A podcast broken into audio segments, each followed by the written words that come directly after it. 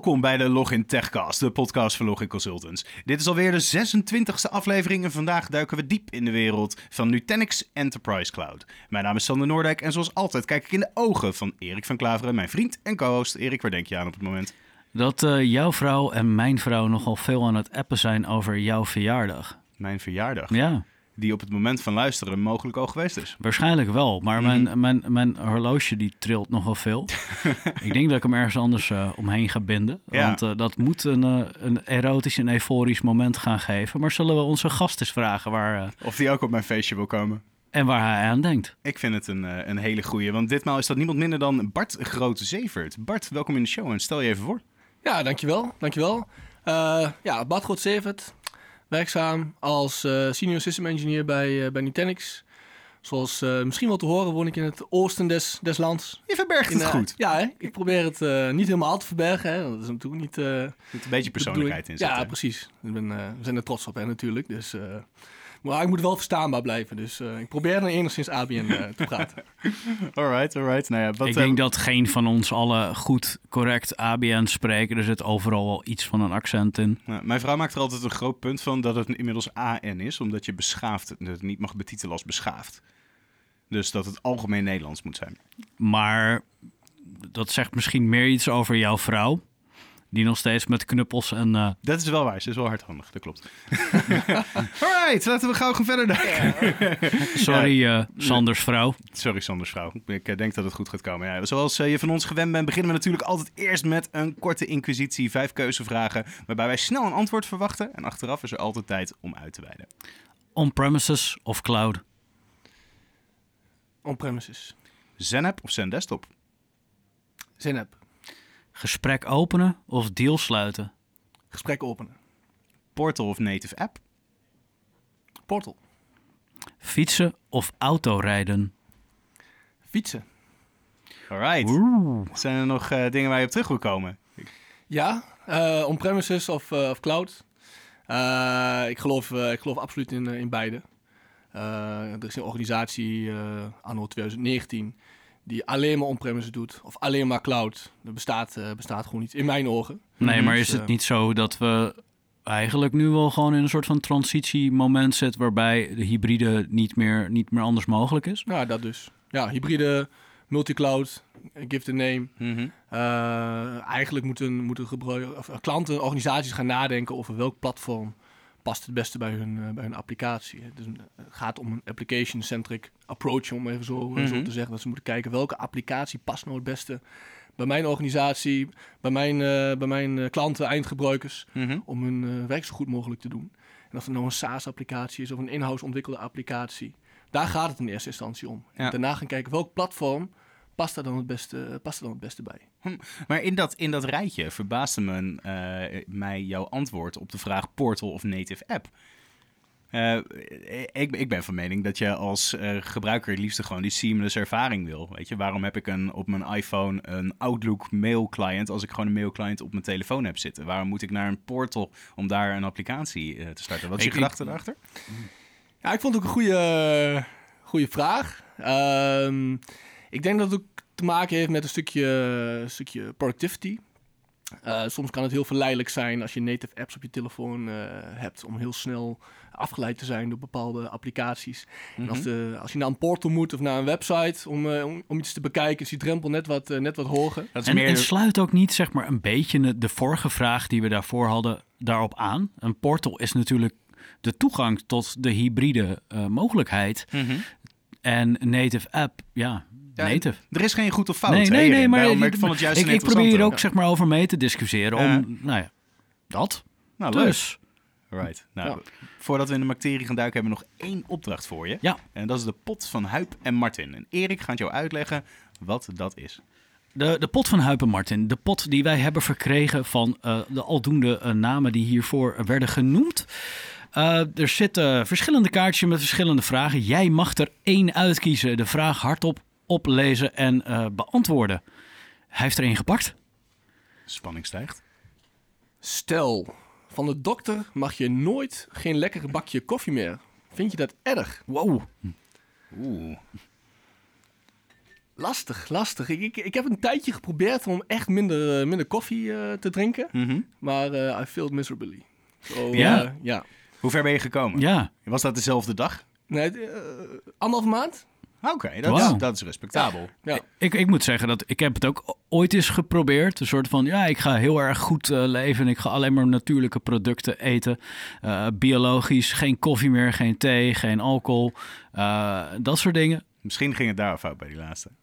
Eh, dat weet ik niet. Ik, dat, Eén schaap over de dam is? True, true. Maar ik, ik weet dat ik er enorme koppijn van kreeg. Zeg maar op bepaalde momenten dat ik gewoon koffie verwachtte. Althans, Maar- mijn lichaam. Maar meteen, want dat verhaal hoor ik wel vaker Nee, van niet- mensen die niet zeg met- maar, echt die cafeïne Nee. eh, affiniteit hebben. Of zeg maar, dat je er echt afhankelijk van wordt. En ik moet zeggen, ik heb vroeger zeg maar, dat ik echt mega veel koffie door de week dronk. Want dan zit je bij klanten, dan is het makkelijk, krijg je het heel veel. Was gratis. En, ja, het is gratis. En in het weekend dan dronk ik het eigenlijk helemaal niet. En dat deed ik probleemloos. Ik had nooit het idee dat ik daar last van Nee, had. nee, ik had het ook niet instant, eh, instant koffie. nee, ik had, er, ik had er, denk ik, na een aantal dagen gewoon wel last van. Dat ik daar op, op de, de, de standaard momenten, s ochtends na, nadat je wakker bent of s'avonds om half negen, wanneer heel Nederland koffietijd, of is dat 's ochtends? Nou, Koffietijd is 's ochtends. nou ja, dat was ook mijn koffietijdmoment. Ja. Dan kreeg ik gewoon hoofdpijn. Was dat Ik- voor jou ook zo? Ja. Ja, ik kreeg na, na twee, drie dagen kreeg ik inderdaad instant, eh, instant hoofdpijn. En daar, eh, daar kwam ik nogal redelijk eh, doorheen. En op een gegeven moment eh, is, dat wel, is dat wel over. En ja, dan voel je wel, wel wat fitter soms en wat, wat beter. Maar Oh, dat had ik totaal niet. Nee, nee maar dat, dat, die geur van dat kopje koffie s'morgens, ja, dat ging toch, ging toch wel heel erg, heel erg missen. Dat je ja, daarmee de dag, de dag begint. Ja, dus ik probeer het wel echt mi- te minderen. Mhm, Want ik was ook wel een, eh, een, een koffieverslinder op sommige dagen. mhm. Maar Het eerste wat we deden was je koffie aanbieden hier. Dus dat ging wel goed. Ja, dat ging Ja. goed. Dat ging goed ja. Alright, alright. Nou, laten we, laten we erin gaan duiken. Want eh Nutanix is natuurlijk eh, groot in hyperconverged infrastructure, maar we hebben het over de Enterprise Cloud. Ik denk dat je die moet toelichten. Oké, oké. Laten we daar beginnen. Nou, dan maak ik toch nog even een stapje terug naar, eh Heel naar goed, eh, ik onze wil net- hyperconverged, Ja, eh, ik wil net zeggen, misschien moeten we die ook even toelichten. Zeer zeker. Ja. Eh, wij zijn natuurlijk eh, bekend hè, om hyper, hyperconverged eh, oplossingen eh, de, afgelopen, eh, de afgelopen jaren. En we zien dat ook echt als de core van onze Mhm. productpropositie. Stel als, dat ik eh, nog nooit van hyperconverged heb gehoord. Hoe zou je dat kort uitleggen? Als je kijkt naar wat je nu nodig hebt hè, om je applicaties virtueel eh, te, te draaien. Ik zeg, ik zeg nu, er zijn, er zijn verschillende manieren, maar waarop veel organisaties het nog, eh, nog doen. De zogenaamde drie-tieren architectuur in de vorm van een SAN, een dedicated storage netwerk en je, en je compute laag, hè, je fysieke service met daarop een hypervisor. Ehm, plaatsen wij al die drie componenten in één standaard eh, server, hè, dus lokaal, een CPU, memory, en diskcapaciteit, hybride eh, oplossingen in de vorm van eh, SSD's en eh, spinning disks of, of flash eh, nodes. Dus al die componenten die nodig zijn, die plaatsen wij in één standaard, standaard server. En we zijn volledig software defined. Dus alle intelligentie draait in een, in een zogenaamde controller eh, VM. Die al die onderliggende capaciteit van jouw servers, die deel uitmaken van, van jouw cluster, ja, abstraheert tot één grote ja, capaciteitspool. Die wordt aangeboden aan je, aan je hypervisor. Mhm. Het voordeel wat we daarmee, eh, daarmee bieden, is dat je heel erg schaalbaar, eh, schaalbaar wordt. Dus bij het uitbreiden van, eh, van je cluster, wat heel eenvoudig en snel, snel gaat, krijg je dus een lineair verbeterde performance. Omdat, je dus, omdat elke node van je cluster ook fungeert als, als controller. Mhm. Ehm, ja, krijg je dus ook bij elke uitbreiding extra storage capaciteit. Dus niet alleen capaciteit, maar ook performance. Dan Ja. kan je die nodes ook individueel zelf samenstellen in plaats van dat je eh, die voor eh, predefined eigenlijk afneemt? Ja, ja. Ehm, onze software draait eh, op verschillende typen server, server hardware. Hè, We leveren zelf hardware, eh, onze NX, eh, NX-lijn. Eh, maar onze software draait ook op, ehm, op, eh, op Dell, eh, Lenovo, Fujitsu, IBM, Mhm. Eh, HP en Cisco eh, hardware. Dus eh, daarin bieden we vrijheid hè, voor onze, Nou, onze ik, ik bedoelde eigenlijk meer, eh, stel ik heb eh, meer storage nodig of ik heb meer compute nodig, zou ik dan mijn volgende node eh, kunnen met meer compute of met meer storage kunnen, kunnen gebruiken? Hè, de nodes in je, in je cluster hoeven eh hardwarematig inderdaad niet gelijk te zijn eh, aan elkaar. Je kunt nodes in het cluster eh, eh, mixen met andere CPU's. meer of minder memory. Of als je alleen meer storage nodig, nodig hebt, dan voeg je storage nodes toe. Storage only nodes, give the name. Maar je kunt zelf bepalen op basis van je, van je eisen wat voor type server je toevoegt aan, aan je cluster. Daar heb ik dan nog wel de voordelen van, of trekt hij, pakt hij zeg maar, de laagste gemiddelde deler qua CPU bijvoorbeeld. Zeg maar, stel ik zet er nodes bij die hogere CPU hebben, heb ik dan die voordelen daar nog van? Ja, je kunt die storage nodes kun je ook uh, inzetten dat ze alleen storage leveren aan je, aan je cluster. En mhm. dan draait alleen onze controle VM op die server. En dan draai er geen, hè, geen normale server mhm. VM's. uh, dus dan is het echt uh, alleen voor storage uitbreiding, uitbreiding bedoeld. Alright. Ja, wat, ik, wat ik er heel cool aan vind, vooral ik denk dat voornamelijk met het storage verhaal jullie echt een enorm goed, uh, goed verhaal hebben, om het uh, maar even in lelijke niet-schrijverszinnen te zeggen. Uh, omdat, je, omdat alles zeg maar draait om die data locality. kun je daar eens over uitweiden? Ja, wacht voordat je daarin gaat. Er sloot, sloot, net een mooie vraag aan van, van Frits, Jochems, trouwe luisteraar. of het dan nog steeds nodig is om je hardware te checken aan een hardware compatibility list wil ik hem kunnen toevoegen? Of kan ik gewoon random hardware uh, servers uh, er zo aan toevoegen? Ja, buiten die merken om die, je, die je net roepte. Goeie vraag. We, we werken wel met een uh, hardware compatibility list. We stellen hoge eisen aan de, aan de kwaliteit van die hardware, waarop we kunnen, ja, min of meer kunnen garanderen dat klanten daar hun, performance op kunnen, op kunnen halen. Mm -hmm. elke hardware van een vendor gaat door een uitgebreid kwalificatieproces. Uh, uitgebreide testen die erop worden gedaan. Om te kijken of we daar hè, de betrouwbaarheid, de performance kunnen, uh, kunnen leveren die mhm. we, die we ja, willen leveren in de vorm van, uh, van, van, van, van kwaliteit.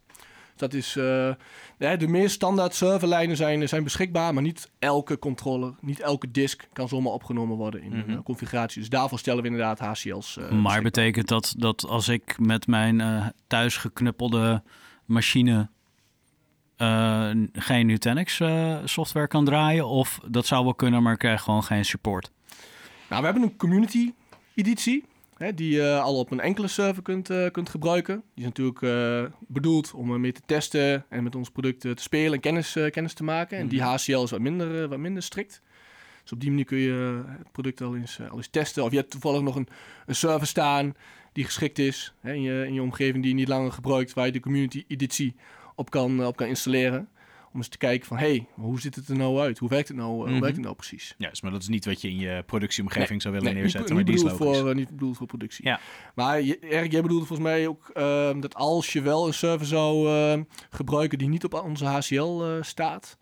Of je dan support krijgt. Ja, je bijvoorbeeld. Ik bedoel, het, stel het werkt. Het, het werkt zoals top. Alleen hij staat niet op jullie HCL-lijst. En ja, ik heb toch issues waarvan ik als techneut ondervind veel. Hey, uh, waarschijnlijk is het een node die, uh, die, die ik van jullie gekocht heb. maar jullie constateren bijvoorbeeld een machine die, die ja, niet, niet op HCL compliant is. Mm -hmm. Kijk, als wij onze software installeren op, ons, op, op, op hardware, controleren we al vooraf of de hardware die in een, uh, de componenten die in de server zitten, op onze HCL. Uh, eh, dus ik krijg gewoon een access denied? Ja, een soort van, ja. Het lukt je eigenlijk al niet om de software te, te hm. installeren. Hm. voor memory dimmetjes zal het nog, uh, zal het nog goed gaan. Maar bij disken zul je, zul je een foutmelding krijgen. Dus we kunnen niet uh, ons, onze hele bak met uh, oude ASA 133... Onze eigen Sander en Erik branded hardware.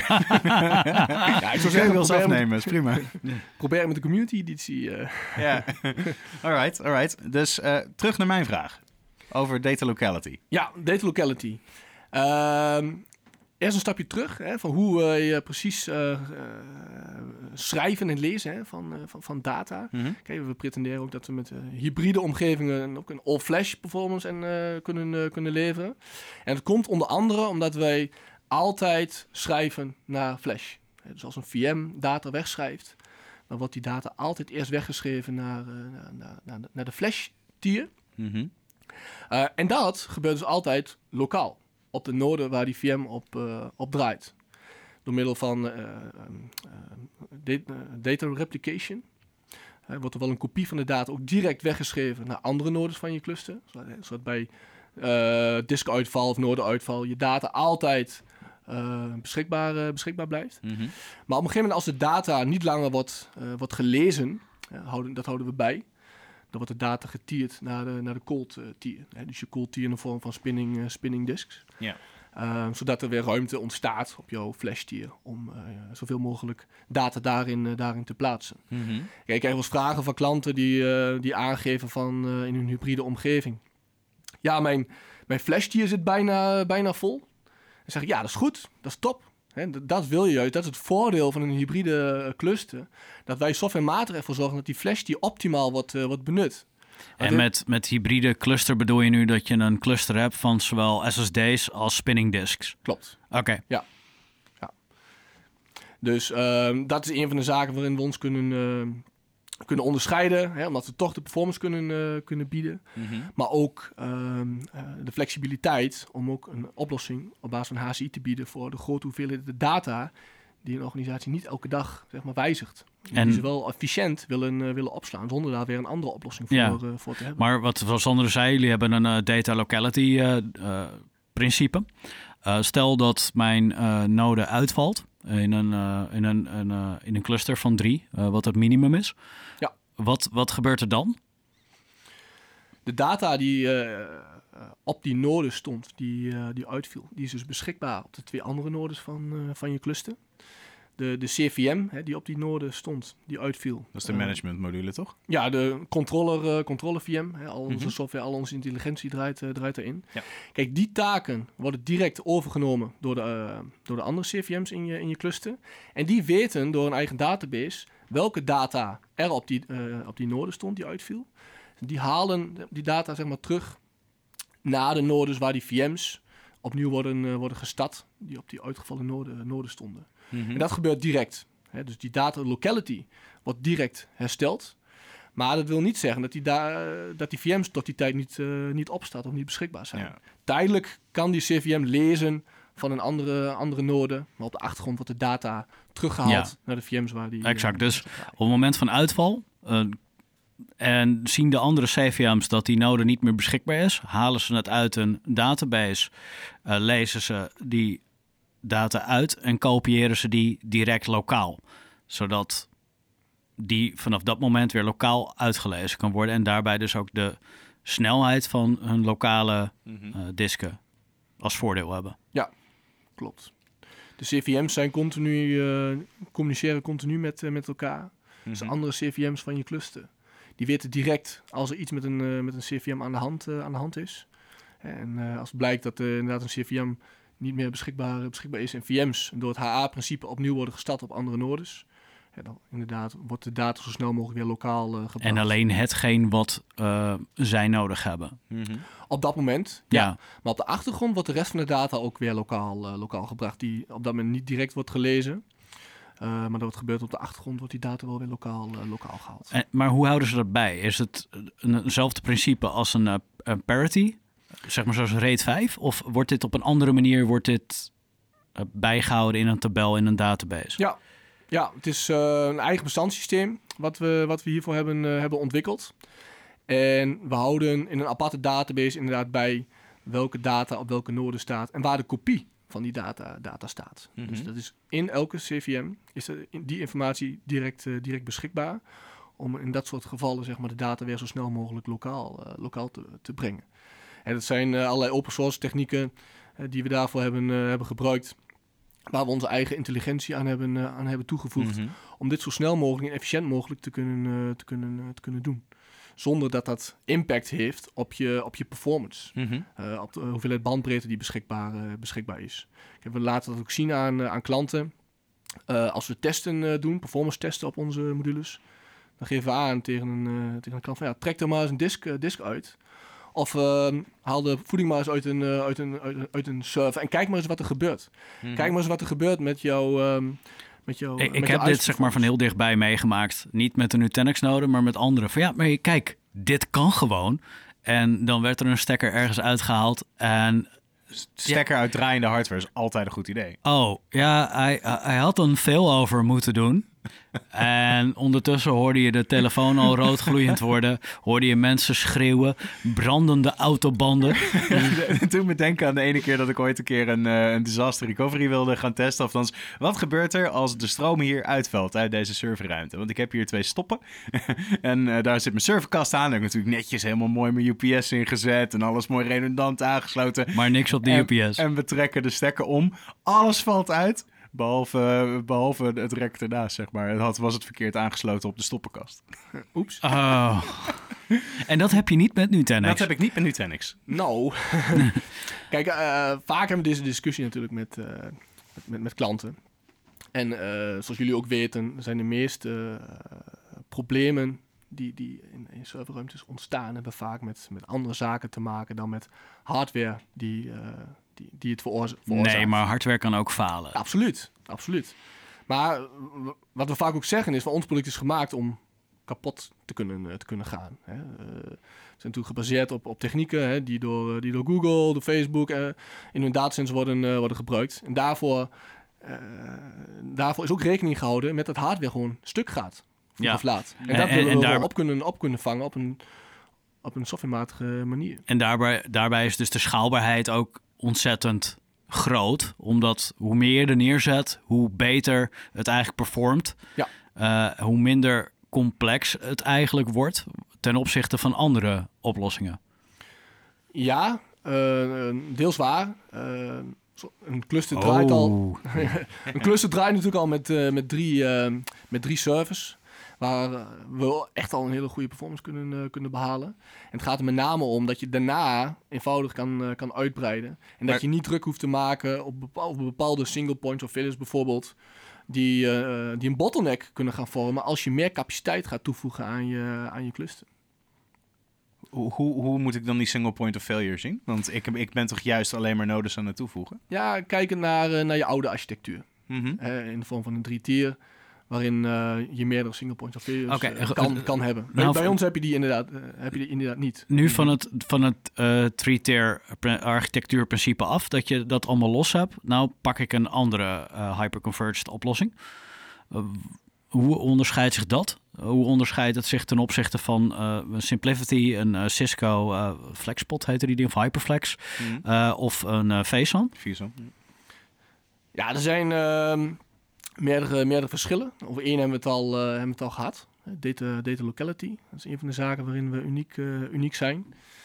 Uh, vrijheid in, uh, in keuze. Hè? Vrijheid in keuze van, van server, server hardware. Dus je kunt zelf bepalen op welke uh, server hardware je onze software gaat, uh, gaat draaien. Dat geldt niet altijd voor dat de andere oplossingen. Dat kan ik met mijn VMware vSAN natuurlijk ook. Dat is, ja, dat kan. Maar bijvoorbeeld Hyperflex draait alleen op Cisco. Mm -hmm. Simplicity draait tegenwoordig ook alleen op HP, uh, HP hardware. Dus daar heb je die keuze. Was het, keuze uh, het was Dell in het verleden. Toch? Ja, het was Dell in het verleden. Inmiddels HP. Ja, oké. Okay. Ja. ja. Ja, ze hadden ook een eigen, eigen hardware lijn. Het heeft ook op Cisco, Cisco gedraaid. Uh, maar nu draait alleen nog maar op HP. Uh, HP, Ja, het, het, is gekocht volgens mij vorig jaar, toch? Ja, ja. ja door HP. Ja, oké. Okay. Ja. Um, kijk, dus dat, wacht, dan die... pakken we aan. Uh, wat, wat is dan, zeg maar, het verschil ertussen? Als je kijkt naar, uh, naar VSAN en, en Nutanix, um, is een van de belangrijke dingen is, is ons eigen bestandssysteem, uh, waar ja. het hele product op is, uh, op is gebaseerd. Het is van de grond af helemaal opgebouwd, puur voor hyper, hyperconverged. En wat we willen bereiken met, uh, met Nutanix, is dat je dus echt niet meer om hoeft te kijken naar hoe je diskindeling bijvoorbeeld uh, doet. je, maakt, je krijgt één grote pool aan, uh, aan diskcapaciteit in een Nutanix-omgeving. En je hoeft niet meer na te denken over hoe je dan die indeling gaat, uh, gaat maken. Dus mijn rate set en dat soort... Ex exact, okay. ja. En wanneer zet ik welke data in de hot of in de cold zone? Dat bepaalt jullie systeem zelf. Ja, en op vSAN moet je bepaalde keuzes nog uh, gaan maken. Of zitten er limieten aan bepaalde wat, datagroeps? Datagroeps heet het volgens mij op vSAN die je kunt uh, configureren. Een, een, limiet bijvoorbeeld is op het moment dat ik stretched vSAN ga gebruiken over meerdere datacenters. Daar zit ik heel erg met latency. Ja, die moet gewoon enorm laag zijn. Heb ik dat bij mijn, mijn oplossing met Nutanix ook? Ja, bij Nutanix hebben we meerdere replicatietechnieken. We ondersteunen uh, metro availability. Hè, dus dat je inderdaad eh, je data synchroon kan wegschrijven op twee verschillende locaties en twee verschillende data, datacenters. Ehm, we hebben een NearSync uh, methodiek.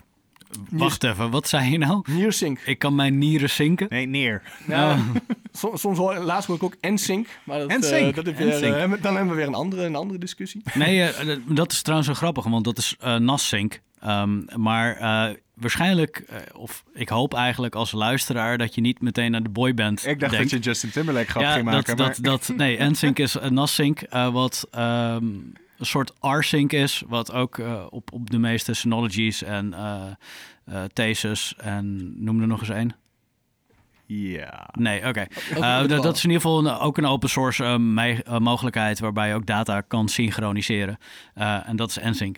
Dus voor jou als luisteraar... The more you know. Ja, ja inderdaad. Nee, het, het gave van, van NearSync is, kijk, metro availability uh, heb je bepaalde eisen uh, die uh, aan een netwerk worden, worden gesteld. En met metro availability bedoelen we, het moet aan de andere kant ja. ook ergens staan. Precies, dus je hebt bijvoorbeeld een maximale latency van 5, 5 milliseconden. Je moet voldoende bandbreedte, bandbreedte zijn. Want het is 5 milliseconden? Ja. Oké. Okay. Ja, dat moet er minimaal, minimaal zijn.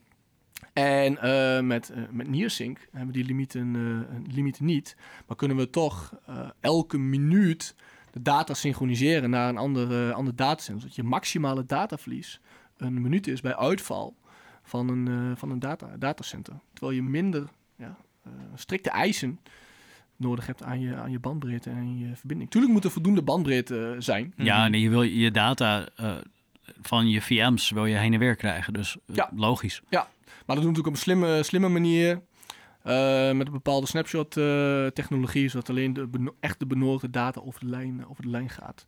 En geen overbodige data uh, wordt, wordt verstuurd. Mm -hmm. we stellen wat eisen aan de, aan de hardware. Hè, bijvoorbeeld de flashtier moet groot genoeg zijn om dat efficiënt te kunnen, te kunnen doen. Maar het is een hele mooie manier om je, zeg maar, je data verspreid over meerdere locaties beschikbaar te stellen. Mm -hmm. Ja, ik zeg ook altijd wel kijk altijd eerst, als je dit soort eisen hebt, naar de mogelijkheden die je hebt op applicatieniveau. Mm -hmm. Dat is de beste manier om een applicatie hoog beschikbaar uh, te maken. Is dat mm. niet mogelijk, ga dan naar de storage technieken kijken om dat wel te bewerkstelligen. Mijn vraag meestal als eerste als je dit vraagt mij is, um, netwerk is latency, dus houd daar rekening mee. Dus hoe, hoe zitten jouw WAN-verbindingen in elkaar? Dus dan praten we inderdaad over je latency, je bandbreedte, die beschikbaarheid. Uh, je uitval, je contracten die je daarmee hebt. Vaak in, in Nederland kom je dan capacity-lijnen van KPN tegen, MPLS. Maar uh, jij zegt vanuit een applicatieperspectief, dat is de vraag die ik dan heb. Hoe, hoe zou je die invulling dan willen geven? Nou, er zijn natuurlijk op database niveau zijn er verschillende technieken om een database oh, ja, okay, te maken. Ja, helder. Kijk naar, kijk naar Exchange, dan maak je in de regel natuurlijk een, een deck uh, om, mm -hmm. omgeving. Uh, Oracle heeft, heeft zo zijn technieken. Dat is de reden dat wij aangeven, kijk eerst naar de native technieken die in je applicatie zitten, die je hoog beschikbaar wilt, uh, wilt maken. Kan dat niet, dan heb je dezelfde eisen. Ga dan een, een, laag lager op storage niveau kijken welke mm -hmm. applicatietechnieken je daar kan, kan gebruiken. Ja. Dus um, ik denk dat deze afgelo het afgelopen kwartier aan invulling van wat, uh, wat, Nutanix doet met uh, hyperconverged infrastructure echt mega belangrijk uh, is. Kan ik er daar dan nu uitstellen als ik hem probeer terug te pakken naar mijn allereerste vraag? houdt het dan dus in dat de enterprise cloud de cloud in mijn eigen datacenter is? Ja, ja, dat is onze, dat is onze visie, hè? On, ons, ons idee. Hè? We willen die, die native cloud ervaring in je eigen datacenter brengen. Dus ja, ga niet naar de cloud, maar wij brengen de cloud naar je, naar, naar je toe. Mm -hmm. hè, om verschillende, verschillende redenen. daarbij niet vergetende dat we wel geloven in die public cloud. En dat sommige applicaties beter daar kunnen, daar kunnen draaien. Maar wij willen dat platform, wij willen die oplossing bieden Hè, om die multi-cloud strategie zeg maar, uh, optimaal te kunnen, uh, te kunnen ondersteunen. Mm -hmm, want ik kan mijn datacenter extenden naar Azure, naar AWS, naar Google. Ja, ja. Hè, we bieden een platform om ook uh, automation en orchestration te kunnen, te kunnen doen. Mm. Hè, dat je door middel van geautomatiseerde blueprints zelf kan bepalen waar je je applicatie uit, uitrolt. En dat kan er om verschillende redenen, redenen zijn, bijvoorbeeld om kostenredenen, performance redenen. En die blue blueprints, dat zijn een soort van bouwtekeningen hoe een applicatie zou moeten werken en hoe je die zou kunnen deployen. Exact. Kan ja. ik die blueprints ook vanuit de community uh, eventueel downloaden of is dat alleen in de applicatie zet die deze aanbiedt? Ja, we bieden eh, in de applicatie een marketplace eh, aan. Waar heel veel eh, enterprise applicaties eh, in worden, in worden aan, En- aangeboden. En die blueprints die worden door Calm verzorgd.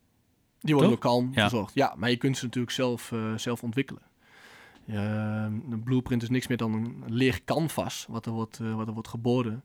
Waarin je zelf eh, je stappen kan definiëren die nodig zijn om de componenten om een applicatie te laten draaien kan, eh, kan, eh, kan installeren. Ja, dus even in het geval Intertoys, nu misschien een slecht voorbeeld, aangezien eh, die eh, op het moment van luisteren gisteren een eh, faillissement hebben aangevraagd. Maar Maar de winkels blijven open. de dus winkels blijven open. Nu ben ik eh, Intertoys, Bart Smit of een van de, de Toys R Us, die bestaat nog. En Dat is eh, ook voor Intertoys toch? Of niet? ik De heb top- geen idee. De top 1 toys. Eh, Bestaat die nog? Ja, ja. Cool. Nou, die, eh, die, die, is, eh, die, die is op eh, 23 december open. De dag daarna is, is, spakjesavond op, op kerst. En er zijn een heleboel mensen die willen online nog zeg maar binnen een dag bezorgd hebben hun cadeautjes. Dus die bezoeken een website. Die website is op dat moment een soort van overbeladen. Dan kan je met zo'n blueprint automatisch nieuwe ser- webservice laten uitrollen om de workload zeg maar daaraan eh, aan toe te voegen. Ja, klopt. Oké. Ja, en om daar, eh, daarop in te haken zijn we ook bezig ehm, met de AI-achtige technieken. Om automatisch te herkennen inderdaad als de load op eh, je app- applicatie te hoog wordt. Dat je automatisch een blueprint kan, eh, kan laten aanroepen van stel de applicatie eh, heeft meer eh, webservice eh, nodig. Ja. Dat er automatisch meer webservice in een cloud waarin eh, die jij bepaalt in je blueprint worden, eh, worden opgespind. Stel je main applicatie draait in, in Azure, maar je wilt opschalen in AWS of eh, on-prem, ja, dan kun je dat in die blue- blueprint kun je dat eh, automa- automatiseren. En ongeacht waar mijn, eh, mijn data staat en waar mijn applicatie draait, kan ik dat allemaal vanuit dezelfde interface beheren dan? Ja, je De- kunt vanuit diezelfde interface je applicatie die in, vers- in verschillende clouds draait, kun je van daaruit eh, eh, beheren, opschalen, afschalen, verwijderen, uitbreiden. Mhm. En die interface die heet Prism. Die heet eh, Prism. Maar het product binnen Prism waarin we dit, eh, dit doen heet Calm. Ja, exact. Ja. Maar de, de, de interface zelf is Prism. Lijkt heel erg op het eh, Atari-logo. Super gaaf. Ja, dat is wel zo. Ja. Als jij dat niet hier tegen ons zei dat het logo daar misschien van aangepast zou worden en dat het minder cool zou worden. Nou, minder cool heb ik in ieder geval niet gezegd. Maar we hadden het over dat het dat ja. zoveel op het Atari-logo ja, lijkt. ja, dat klopt, eh, inderdaad. Maar we hebben eh, sinds kort hebben we allerlei eh, nieuwe product, eh, productlogo's. Mhm. En eh, ja, ik vind, ze wel, eh, ik vind ze wel heel goed gelukt. Oké. Ja. Oké, dan misschien moeten we die eens gaan opzoeken. Misschien Volgens mij was het Kees Baggerman die zei van... joh, we hebben ooit t-shirts gehad met ehm, van, van Prism... maar alleen dan als het Atari-t-shirt. Ja, het lijkt er daadwerkelijk op, dus dat is wel een goeie. Ja, we zijn bij eh Nutank zijn we wel gek van dit soort, eh, van dit soort dingen. Ja, toch? Dat is Ja. misschien wel even een zijweggetje dat we, dat we in moeten gaan. Daar hebben we eerder ook wel eens met Kees over gesproken. Maar jullie zijn aardige photoshoppers en eh, grappenmakers, right? Ja, ja, we hebben echt een aantal eh, specialisten eh, bij ons intern die super goed zijn met, eh, met Photoshop. Hè. Mhm. Martijn, eh Martijn Bosgaard, een van onze collega's, die eh, in een korte tijd echt de meest fantastische stickers en logos kan, eh, kan ontwerpen. We hebben een, intern een, eh, een eigen Slack-channel, die heet volgens mij Unofficial Artwork, waarin al dat soort dingen worden eh, gedeeld met elkaar. En dat er dus stickers of andere gadgets Ik, ik, ik vind ze echt fantastisch. worden. Maar die stickers die had je best mogen meenemen. Want dan had ik er weer een paar voor op mijn lunchbox. Ja, ja eh, my bad, sorry. Volgende keer, ik op. Ja, oké. Cool, Ja. cool. Dat is sowieso goed. Alright, alright. Dus ehm, eigenlijk hebben we net al benoemd dat er verschrikkelijk veel onderdelen samenwerken, wat je dan allemaal vanuit één, eh één management shell gaat, eh, gaat beheren. Ehm, is dat dan niet juist heel complex? Of is het dat juist totaal niet? Omdat ik feitelijk, zeg maar, in een, in een three-tier heb ik een, waarschijnlijk een, iemand die op storage specialiseert. Heb ik iemand die op mijn VM's eh, specialiseert. Hoe, hoe moet ik Eh, dat het, zien het is wel een beetje een tagline, toch? Dat ze simplicity eh, promoten. Ja, het is de vraag van waar gaan we met z'n allen, eh, met z'n allen naartoe? Kijk, Mhm. heel veel klanten komen bij ons. Ja, we gaan naar de cloud omdat wij eh, onze infrastructuur eh, willen, eh, willen versimpelen. En we willen niet lange tijd besteden aan het beheren van storage en aan het beheren van ons, ons netwerk. We willen gewoon dat die capaciteit, de generieke laag van je hele omgeving, dat die er gewoon is. En dat die altijd werkt en automatisch schaalt. Mhm. Ehm, ja, en, en wat nou als je dat in je eigen datacenter kan doen, binnen met één eigen console, en dat je eigenlijk die specialisten Mhm. niet langer nodig hebt en dat die specialisten meer tijd kunnen besteden aan, eh, aan, aan, aan innovatie of aan, of aan projecten. En maakt het dan nog uit wat voor hypervisor ik daar bovenop draai? Of moet ik, ben ik gebonden aan Acropolis? Nee, nee we ondersteunen natuurlijk eh, ook eh vSphere en, en Hyper-V. En werkt dat ook met, met die blueprints? Op, eh, op VMware volledig. Op Hyper-V is die ondersteuning eh, wat, eh, wat, wat minder. Send server. Send Server. Ja, de reden dat we Send Server zijn gaan ondersteunen was ehm, het kunnen eh, eh, vMotionen. Nou, dat is niet het goede woord natuurlijk in Send Server termen. Mhm. Van je vGPU vGPU-enabled machines. Een vraag die natuurlijk heel veel klanten, klanten hadden. Mhm. En eh, ondertussen kan VMware dat natuurlijk, eh, dat natuurlijk ook. En eh, wij zijn er ook heel hard mee bezig om dat eh, beschikbaar te maken op onze eigen hyper, hypervisor. Dus die noodzaak voor Xen Server wordt wat, eh, op dat vlak wat minder. Dus eh, Acropolis is nog niet helemaal klaar voor vGPU en vMotion. Begrijp ik dat goed? Of ondersteunt u überhaupt nog geen vGPU's? Ja, we ondersteunen absoluut vGPU's. En ook het eh, beheer daarvan is volledig geïntegreerd in, eh, in Prism. Dus we houden bij welke profielen er eh, op, je, op je GPU's nog, nog beschikbaar eh, zijn. Eh, zonder dat je dat hè, zelf moet, moet checken Ja, nee, want op andere misschien even een toelichting erop. Het maakt per het aantal cores op je, op je bord. Dat is waar je de verschillende profielen op kwijt kan. En daar kan je niet in mixen. Dus er kunnen niet twee dezelfde, of er kunnen alleen maar twee dezelfde profielen op één fysieke core Klopt. Eh, geplaatst worden. En je kan niet eh, bewijs van een 1 gig profiel naast een 2 gig profiel op diezelfde core plaatsen. Dan moet je een andere core op je GPU aanspreken. Exact. Ja. En dat kan soms wat, wat lastig zijn als je verschillende profielen gebruikt in je, in je omgeving. Mhm. Dat je zelf moet kijken van hey, hoeveel eh, profielen heb ik nog vrij op mijn Ik op zie mijn jou heel wazig kijken. Ja, dit gaat een beetje langs mee. Je hebt één bordje. En dat Mhm. bordje dat bes- dat bestaat Daarmee uit bedoel je mijn, mijn vGPU. Je, je grafische kaart. Oké, ja. Die, eh, die heeft, eh, laten we zeggen, vier fysieke cores. Ehm, en je kan, zeg maar, profielen toewijzen aan die cores. Dus dan zeg jij, deze VM maakt gebruik van deze core van de, VG, van, van de GPU. Nee, je geeft een profiel weg die bijvoorbeeld 1 gig eh, aan eh videoram, ehm frame Ja. buffer eh, behuist. Mhm. Eh, die wijs je toe aan de eerste core van jouw grafische kaart. Er zitten er vier op. Mhm. Eh, stel dat je een, een, een andere workload nodig hebt die 2 gig nodig heeft, kan die niet op die eerste fysieke core worden toegewezen, Mhm. omdat daar al een profiel is toegewezen waar een 1 gig profiel aan gekoppeld is. Dus gaat die automatisch dan naar de tweede eh, fysieke core. Heb je daarna weer een profiel die 1 gig nodig hebt, wordt die weer toegewezen aan de eerste fysieke core. Mhm. Ehm, en dat, dat ja, wordt opgedeeld. Stel, eh, dit, dit bordje, we spreken dan nu even over een MT, die heeft 32 gig geheugen. Dus per fysieke core heeft die, ehm, help me even, 8 gig geheugen. Ehm, dus als ik dus acht profielen kan ik dus toekennen aan die eerste fysieke core. Voordat Mhm. hij dan een volgende core zou pakken. Nou, de tweede core die erop zat, die had al een 2 gig profiel, dus die kan hij niet gebruiken. Dus zal die de derde core pakken om die weer op te vullen. Mhm. Oké. Je Nee, kan dit- niet mixen, mixen van eh, profielen per Nee, precies. core. Daar kan, dat, er, wordt, er wordt aan gewerkt, maar Mhm. eh, dat is nog niet, eh, nog niet beschikbaar. Helder, maar dat is geen beperking vanuit een bepaalde hypervisor. Dat is gewoon hoe die techniek werkt. Ja, dat is hoe de vGPU manager vanuit de driver werkt. Oké. Ja, klopt. En hoe we dat, eh, dat beheer daarvan, het toewijzen van dat soort profielen aan je VM's. Hè, dat kan bij ons ook vanuit, eh, vanuit Prism. Mhm. En wij houden dan ook weer bij van hoeveel profielen er zijn uitgedeeld op zo'n, op zo'n core.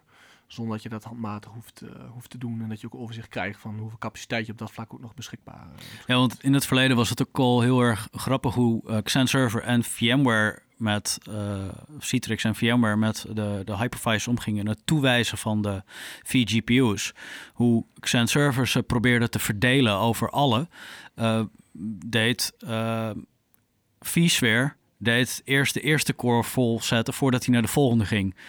Uh, en daar, daar, daar, moet je rekening mee houden als je met meerdere profielen aan de slag gaat. Ja. Maar dat doet Prism, begrijp ik. Die houdt het voor je bij. Ja, dat klopt. Hij bepaalt zelf op welke GPU van jouw kaart er nog een uh, ruimte is voor het profiel wat je aan die VM hebt gekoppeld hm. om, uh, om, te kunnen, om te kunnen draaien. Is het een andere machine, dan uh, staat hij hem op een andere machine eventueel, eventueel op. Kan ik daar dan ook in mixen en matchen? Dus dat ik zeg van joh, deze, deze drie uh, nodes die werken met een, uh, met een M10, uh, M10 GPU en de andere niet. En de ene node draait misschien ESX en de andere draait Hyper-V. Um, je kunt Oeh, goede vraag.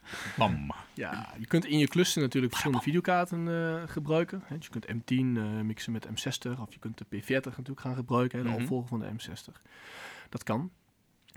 Maar uh, als je kijkt naar het mixen van hypervisors, stel je gebruikt VMware, mm -hmm. dan kun je AAV gebruiken voor je storage nodes die je toevoegt aan, okay. je, aan je cluster. Acropolis Hypervisor. Ja, dus als je storage-only nodes toevoegt die geen user VM's gaan, uh, gaan draaien, kun je die aan je VMware cluster uh, toe, uh, toevoegen voor extra storage capaciteit. Mm -hmm. Je hoeft dan ook geen VMware licentie voor die nodes af, af te nemen, omdat er geen VM's op komen, komen te draaien.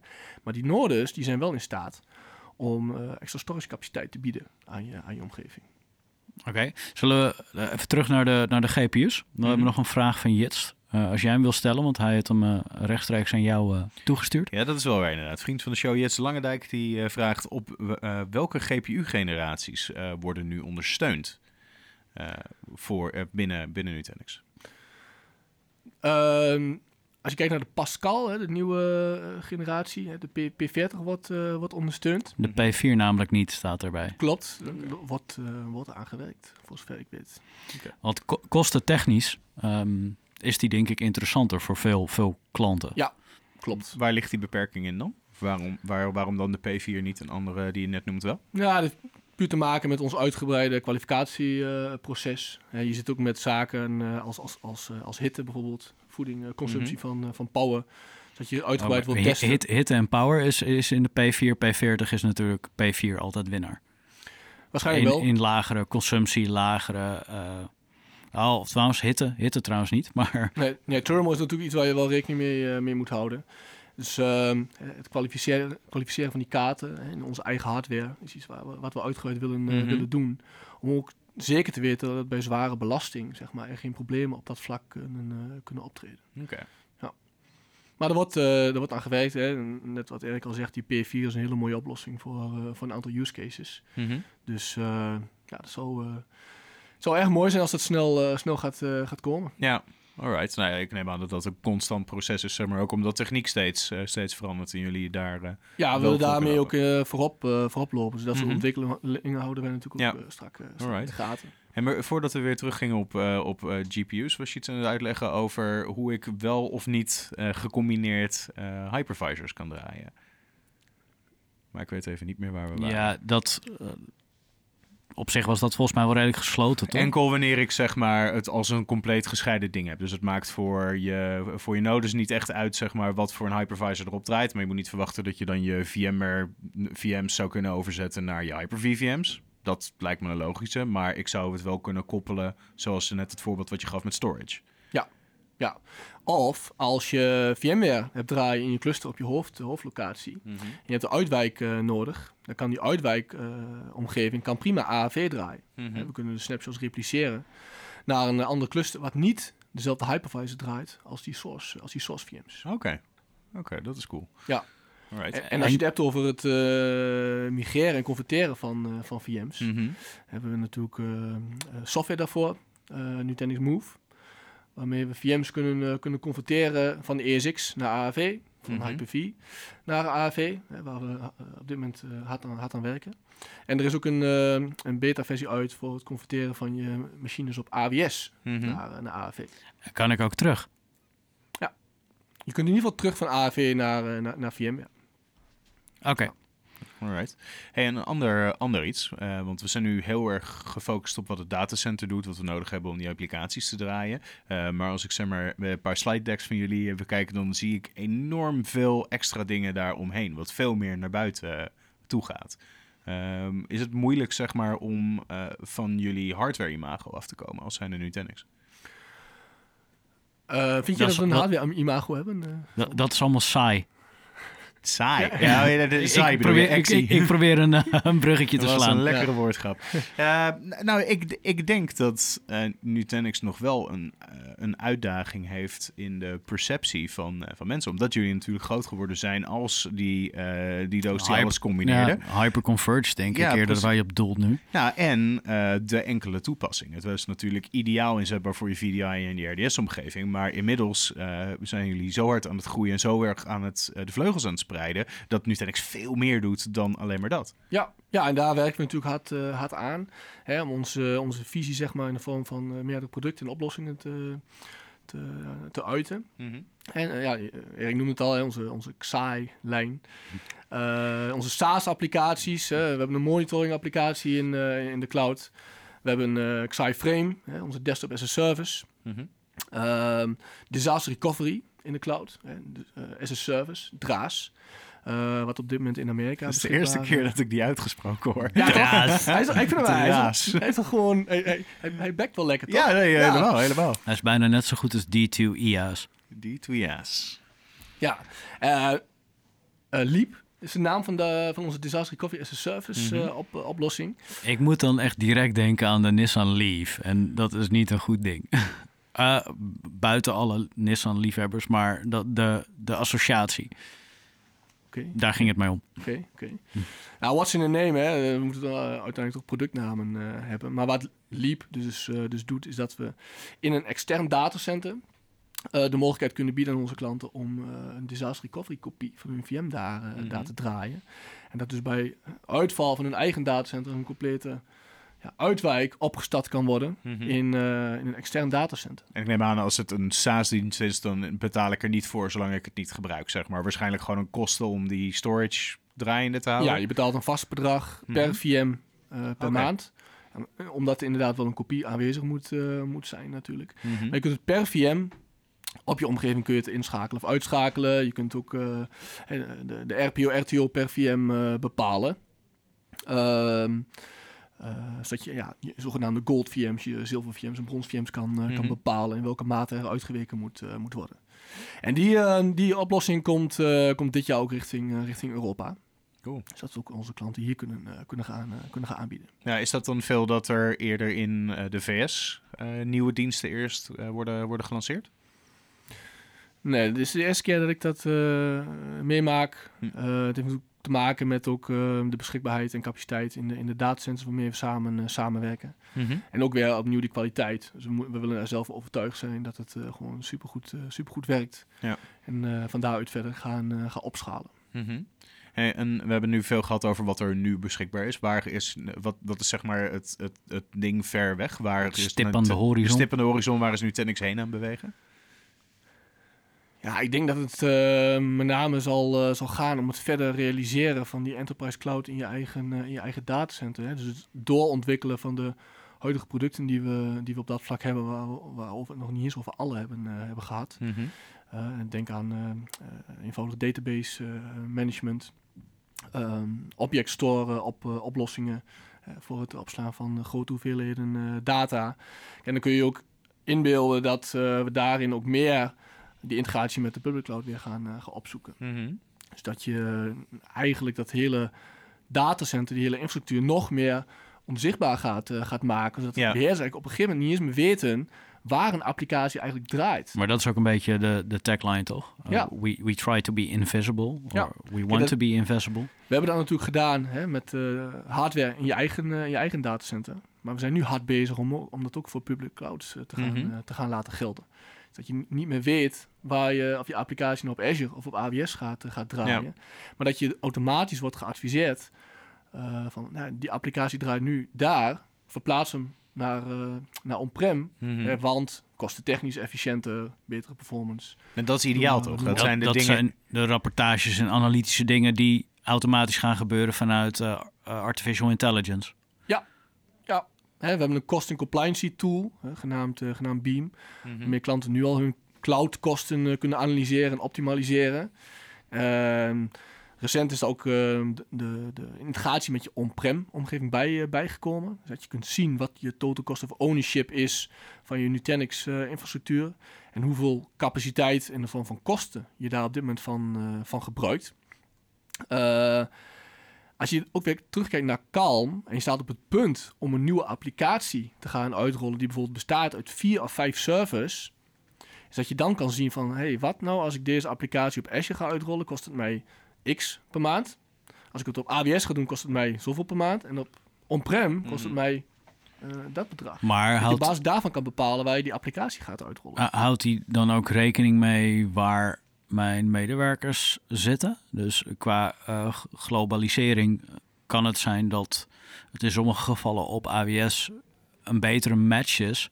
Desondanks dat Azure goedkoper zit, omdat mijn medewerkers dichter in de buurt van Ja. AWS datacenters zitten. Mhm. Ja, dat, dat zal weer een next step, eh, next step gaan zijn. Dat die Mhm. afhankelijkheden ook gaat, eh, gaat, eh, gaat herkennen. Ik, ik hoor een, een kopje, een patent. Zo, misschien kunnen wij hem ook indienen bij. Je hoort eh, het hier eerst. Ja. Ja, nee, we, hebben het, eh, we hebben het bewijs. Nee, maar ik denk dat eh, de automatisering daarvan het, eh, en het zelf, zelfregulerende daarvan echt de allergrootste stap is. Ja. Want ho- hoe vaak zijn we wel niet gewoon tevreden geweest met wat we gedaan hebben? Van, joh, we hebben dit hierop gebouwd, het is prima. Laten we doorgaan naar het volgende ding wat we moeten gaan neerzetten. Maar hoe fijn is het dan als je die reminder kan aansturen van... joh, hey, als je dat ding hè, nou eens oppakt en je zet het in AWS... en dan bespaar je daar zoveel mee. Dat, dat is goud. Dat Ja. is echt goud. Ja, Maar En- besparing is denk ik niet alles, hè? want daar wordt heel vaak naar gekeken. En ik denk dat daar heel veel IT-projecten op stuk lopen. Ik denk wel dat dat de, de grootste toepassing ervan is, Ja, toch? ja, misschien wel, maar ik, we hebben het er wel vaker op, op, op gegooid dat op het moment dat jij een omgeving bouwt die heel erg kostenbesparend is, maar geen een van je medewerkers wil ermee werken. Ja, maar we hebben het over dezelfde, dezelfde dienst natuurlijk.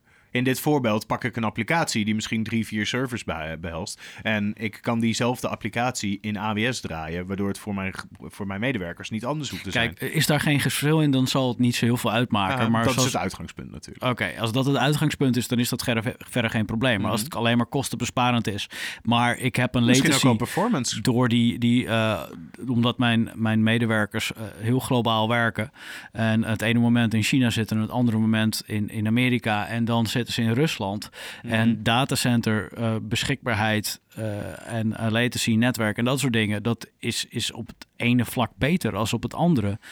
Maar dat kan nog steeds goedkoper zijn op het andere cloud platform. Dan denk ik niet dat je, dat je goed bezig bent. En dan heb je die dingen nodig, zoals gebruikerservaring. Kijk, kijkend daarna is het nu ook natuurlijk zo dat Amazon beter is in bepaalde workloads dan, dan Azure. En Azure is weer beter in, eh, in, andere, in andere workloads. Dus dat welke, ook een welke in het bijzonder eh, dan? Als je er Nou, snel iets moet noemen. ja, ik zie AWS natuurlijk meer eh, uitblinken in, in, in AI-achtige oplossingen. Hè? Ja. Big data zaken. En ik, Azure is toch meer kantoorautomatisering op- Mhm. oplossingen. Ook wel een stukje business intelligence natuurlijk. Ehm, maar daar zijn wel, daar zijn wel verschillen in natuurlijk. En dat is ook de reden waarom organisaties ervoor kiezen om bepaalde zaken in AWS te doen en andere zaken in, in Azure. Omdat het product bijvoorbeeld daar wordt, eh, daar wordt geboden of beter aansluit Mhm. bij, hun, eh, bij hun wens en eisen. En dan voor andere zaken is, is Azure bijvoorbeeld beter, eh, beter geschikt. En niet te vergeten Google natuurlijk, die ook hard aan de weg timmert om op enterprise, enterprise vlak meer eh, voet aan de grond eh, te krijgen. Ik, ik moet zeggen, ik heb het zelf nog geen, eh, geen ervaring mee met, eh, met Google als cloud-platform. Eh, hoe, hoe zie je dat voor je? Eh, in wel- in- Hoe is de ervaring daarmee? Of wat, wat zijn daar nu... Misschien is dat een? Europa-dingetje. Want ik Ja, zie zeg maar van die grote Amerikaanse enterprise bedrijven, die, die adverteren er ook echt dik mee. Het is Amazon Althans, natuurlijk ja. net zo. Ja, nee, absoluut. En hier is Azure, tenminste wat wij meemaken, vooral het ding. Eh, misschien komt dat ook wat wij iets dichter op de KA-omgevingen zitten als, eh, als op de andere, zoals Big Data. Ehm, maar ik, ik, ja, ik zie wel redelijk veel daarover voorbij komen, hoor, over het Google Cloud Platform. eh, Mhm. Alleen niet eh, echt Europese bedrijven. Ik zie ze wel.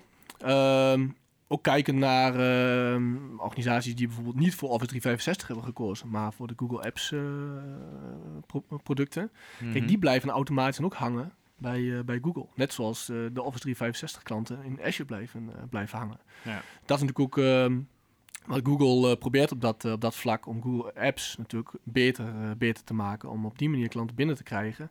En ze binnen te houden, ook voor de rest van hun, Mhm. van hun ja, GCP-producten. Daarbij komt natuurlijk ook nog dat eh, eh, IoT bijvoorbeeld daar ook een enorme rol, eh, belangrijke rol in gaat, in gaat spelen. Mhm. In, in, die, in die war on, on clouds, om het maar zo, zo even te noemen. Van ja, waar, waar willen we ons in, in onderscheiden? Waar willen we klanten in, in, eh, in, in trekken? Mhm. De, de Battle Royale onder de cloud vendors. Precies, Ja. en dan moeten, moeten we er nog wel een paar hebben. Dat denk ik wel, ja. Alright, wat is nog één iets wat ik nog niet gevraagd heb, wat we echt moeten weten? Of wat een leuke anekdote is, of een goed verhaal over. Over Nutanix uiteraard, hè? Oh, Ja. oké. Eh, op 12 maart hebben we in eh, de jaarbeurs in Utrecht ons Nutanix.next eh, event. Mhm. Een soort recap van de Europese versie die afgelopen november in Londen eh, heeft plaats, eh, plaatsgevonden. En onze CEO komt daarvoor eh, naar, Ja. Nederland om, om een keynote te verzorgen. Dat is natuurlijk altijd spectaculair. Ja, ja. Dus, en daarnaast zijn er een heleboel andere technische, technische sessies. Waarin ja, we natuurlijk gaan hebben over al, al onze producten Mhm. en, en oplossingen. Dus ik zou iedereen aanraden om een kijkje te nemen op, op onze website. En eh, te kijken of, eh of je iets ziet zitten om daar... eh, Nou, Daar om, naartoe om te zien wat je gemist hebt. ja. Zitten daar nog eh, kosten aan? Kan, of kan, kan iedereen zich daar gewoon op aanmelden? ja, het is compleet, eh, compleet kosteloos. Dus Mhm. iedereen die eh, kan zich daarvoor eh, aanmelden. Misschien dat we in de show notes een linkje kunnen, eh, Oh, absoluut. kunnen delen. Ja, nee, dat eh, gaan we zeker doen. Alright. Dan hebben wij nog één iets dat we willen doen. Dat is een relevant nieuwsitem willen we graag met je behandelen. Eh, geen files of crash in de huizenmarkt, maar branche-gerelateerd. En daarvoor is Erik het internet opgedoken. En die gaat ons nu verblijden met informatie. Zo, en het internet was groot en boos. Heb je al wat gevonden? Ik heb het internet uitgespit. Ik heb het begin van het internet gevonden, het einde. Het is geen, niet zo plat als een pannenkoek. Nee hoor. Nee, nee, nee. Hey, maar dit hebben we al eens eerder hebben we dit besproken. Uh, we hebben al eens eerder besproken dat uh, Apple weer eens het in zijn bol heeft gehaald om van uh, architecturen af te stappen. Uh, dit hebben we volgens mij vorig jaar besproken met... Met, met uh, Spectre en Meltdown was die yes, situatie, exact. Uh, maar dit keer is er ook een datum afgegeven. Ze verwachten namelijk in september 2020... verwachten ze volledig over te gaan op de ARM-architectuur. Althans, volledig te beginnen. Dus ja, dat is het nieuwsitem. En die, die willen we bespreken. Dus mm -hmm. hoe, hoe, hoe kijken jullie daar tegenaan?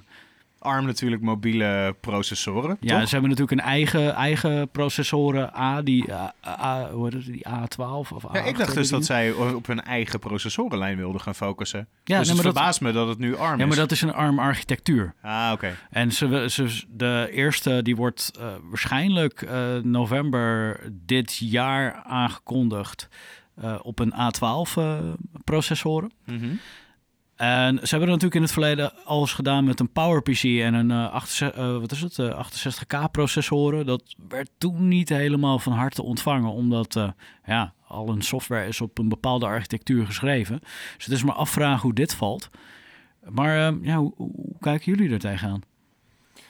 Ja, het eerste wat bij mij in me opkomt is van ja, hoe gaan ze zorgen dat al hun bestaande software en oplossingen daar goed op gaat, uh, op gaat draaien op deze, ja. uh, op deze termijn. Nee, ze hebben natuurlijk een iOS-apparaten die er ja. uh, al volledig op draaien. Dus dat zal de, de minste, minste over, overgang zijn, want dat, dat, draait er al op. Maar je zit met hun macOS, ja, wat op hun laptops en op een, een, een, ja, een desktops draait. Ja, en daar is ook natuurlijk gigantisch veel applicatielandschap op.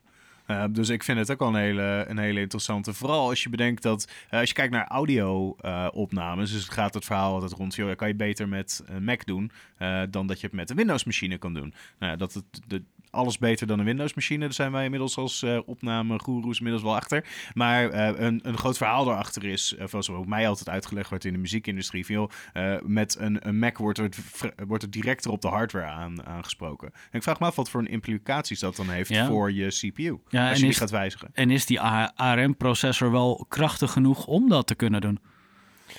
Ja, performance zal natuurlijk een dingetje, dingetje zijn, maar waar misschien de gedachte achter zit, is dat ze toch langzaam toe willen naar portability of een betere portability van hun, uh, van hun applicaties. Zodat je zo meteen op elk platform uh, dezelfde applicaties kan uh, je maakt ja, één ontwikkelen. Ja, ja, ja. Nee, die, die, die, die gedachte goed snap ik. En mij lijkt het dan ook een, een logischere stap als je eerst je, je, je OS X-platform een soort van transitie geeft naar meer iOS-achtige oplossing. Want heel veel van die applicaties zoals Photoshop of ehm, nou, noem die andere Adobe-applicaties, Mhm. waar de, de meeste eh, grafische designers, audio-editors ehm, wel eens mee werken, die draaien al op iOS.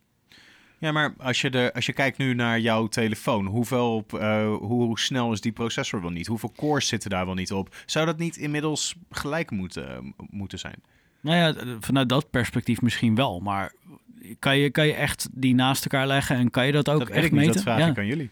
Oh, dat is. Oh, ja, ik, ik heb dus geen idee. Ik, de- ik denk het namelijk niet. Bart, red ons. Eh, ik, ik weet het ook niet. Ja. Maar in ieder geval, ik, eh, ik vergiste me. Het is eh, waarschijnlijk ergens mei Mhm. 2020 dat de eerste ehm, eh, MacBooks worden uitgerust. De 12-inch versie met een, eh, met een eigen gemaakte A12-chip. Oké. Ja, dus eh, tegen die tijd eh, moeten we maar even kijken of ze weer zo'n blamage over zich heen halen... die ze in het verleden over zich heen haalden door van architecturen te wisselen. Ja, of het pakt gigantisch goed uit en zijn zij de eerste die, waarbij je echt daadwerkelijk niet uitmaakt op welk apparaat je aan het werk bent. Ik bedoel, dat is Nee. ook wel een cool ding. Ja, nee, absoluut. Maar ja, ja het, het blijft tenslotte wel Apple natuurlijk. En er, er zitten een hoop, eh, hoop volgelingen, he- heeft hij mee, die tot op religi- religieuze niveaus meegaan. Dus ja, Maar zou dat dan de next big, big thing zijn van Apple? Of denken jullie dat... er- ik ben van mening dat er namelijk iets anders moet, moet komen om Apple echt weer op de kaart eh, te zetten, gezien de recente ontwikkelingen. Waarin is dat zo? Want ik, ik- je ziet nog steeds wel echt, echt mensen die, die voor Mac stores wachten op het nieuwe ding. Ook al hebben ze er niet echt een, een gat geslagen met een, eh, een iPhone. Maar nog steeds is het, ehm, het Ja. marktpercentage, als je naar kijkt, is nog steeds niet gigantisch. Nog steeds heeft eh, Windows, denk ik, de, flink de overhand. En nog steeds zijn er meer Android-toestellen in de wereld dan iPhones.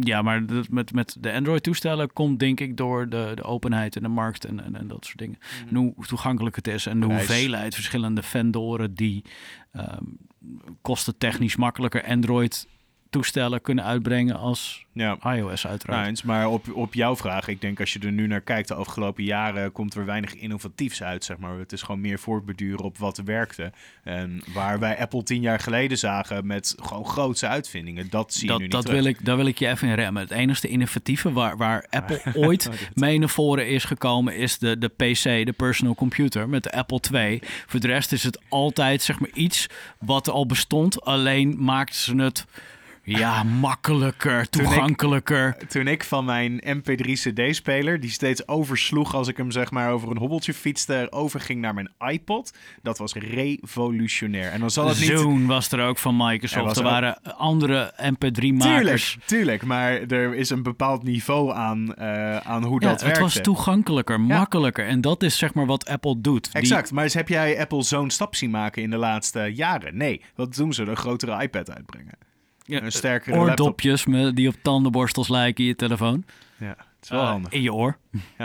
Alright. Nou ja, we gaan het in ieder geval zien. Ik denk dat dit een goed moment is om deze techcast af te gaan sluiten voordat er echt ruzie komt. Dan was dit in ieder geval de techcast voor deze week. Wil je op de hoogte blijven? Volg dan Netlog in Techcast op Twitter, Instagram en YouTube. Maar natuurlijk kun je ook voor vragen van traditionele aard eh, terecht bij techcast.loginconsultants.nl. En vergeet ook niet dat je daar je vragen kwijt kunt eh, voor de volgende show. Die onderwerpen die geven we doorgaans aan op de socials. Dus eh, mocht jij nou een vurig inzicht hebben of een brandende vraag, laat het dan gerust weten. Dan hoor je je vraag en je naam terug in de show. En verder kun je mij natuurlijk vinden op LinkedIn, Twitter en Instagram onder Sander Noordijk en Erik.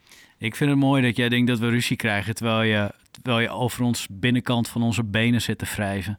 Je moet ook nog met me mee naar huis rijden, dus ik denk niet dat het, eh, dat Oh, het gaat dat het? gebeuren. Maar eh, ja, ik ben te vinden onder diezelfde kanalen. Anderzijds denk ik, als je op mij googelt... dat je in ieder geval iets van mij tegen moet komen. Dus daar kan je ook in contact met mij komen. Super. En Bart, hoe komen we in contact met jou?